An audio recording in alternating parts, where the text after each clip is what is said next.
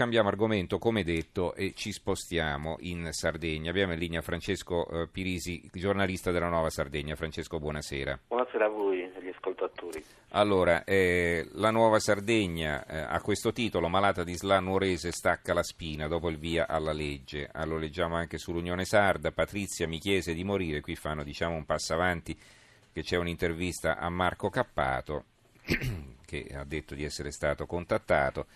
La Gazzetta del Sud, eh, basta così e si fa staccare la spina. A Nuoro, una 49enne malata di SLA dopo una battaglia durata 5 lunghi anni, il primo caso in Italia dopo l'entrata in vigore della legge sul biotestamento. Il Tirreno, biotestamento, una malata di SLA dice basta. Il dubbio, Patrizia ha la, la SLA e si fa staccare la spina. L'avvenire, anche qui eh, una, con una certa evidenza a centro pagina, un titolo a due colonne. Via la ventilazione, prima morte col biotestamento, la scelta di una donna di 49 anni malata di SLA e poi lo troviamo su, anche su tanti altri giornali. Allora, eh, Francesco, eh, sì. raccontaci intanto questa storia e, e, magari ecco, se sai dirci qualcosa di più, qualche dettaglio in più, se avevate già conosciuto la famiglia, avevate avvicinata, avete parlato con qualcuno, prego. Eh, dunque, ehm, come è noto, insomma, come in queste ore sta emergendo, si tratta della vicenda di Patrizia Coco, 49 anni, un'ex commessa di un centro commerciale di Nuoro, malata di SLA dal 2012 e eh, proprio diciamo, nel momento stesso in cui la legge sul biotestamento è entrata in vigore, ha avuto efficacia, quindi adesso proprio alla fine di gennaio ha deciso proprio di utilizzarla, di percorrere questa strada perché insomma, la malattia per lei era diventata un peso insopportabile pesante e lei appunto oh, circondata dai medici che l'hanno assistita in, questi anni, ripeto dal 2012, dai familiari ha deciso appunto di, eh, di rinunciare alla ventilazione, di rinunciare alla, all'alimentazione appunto oh, invasiva e scegliere la uh, sedazione palliativa insomma, per una per una fine naturale ma do- dolce, senza, senza, dolori, senza sofferenze, oltre mm-hmm. quelle indicibili che ha vissuto e che ha patito in questi anni. Certo. E, eh,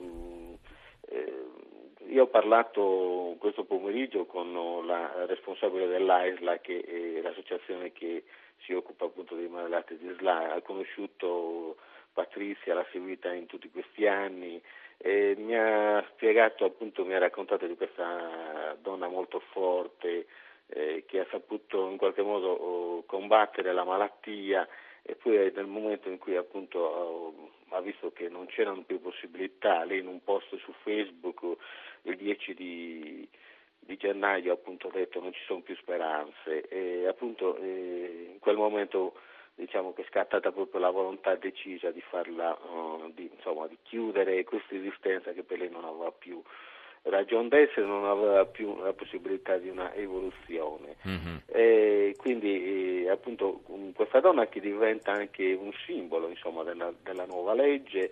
E, eh, il fatto che appunto si tratti di una legge di, di grande civiltà che come sai, come voi sapete, come i radioascoltatori conoscono e sanno, ha preso le mosse da quel, anche da quel messaggio, soprattutto di Francesco, di Papa Francesco, e poi dall'appello dei senatori a vita. Ecco, lei ha voluto essere in qualche modo il segno di questo cambiamento epocale. Già in Sardegna c'era stato un caso, quello di Walter Piludu, un, un, l'ex presidente della provincia di Cagliari che nel 2016 è deceduto, è deceduto perché lui pur non essendoci una legge, ha, ha voluto staccare proprio diciamo, col, mm-hmm. tratta- col trattamento, col trattamento eh, sia, Ma diciamo non sia, era possibile... sia, sia medico mm. sia appunto la, eh, sia, sia, riguardo alla nutrizione. Ecco. Mm-hmm. Prego. No, no, ti chiedevo se non era già possibile senza questa legge rinunciare eh, alle, alla ventilazione considerandola come un accanimento terapeutico. Non c'era questa possibilità, non era riconosciuta secondo Beh, me. Ehm, veniva in qualche modo oh,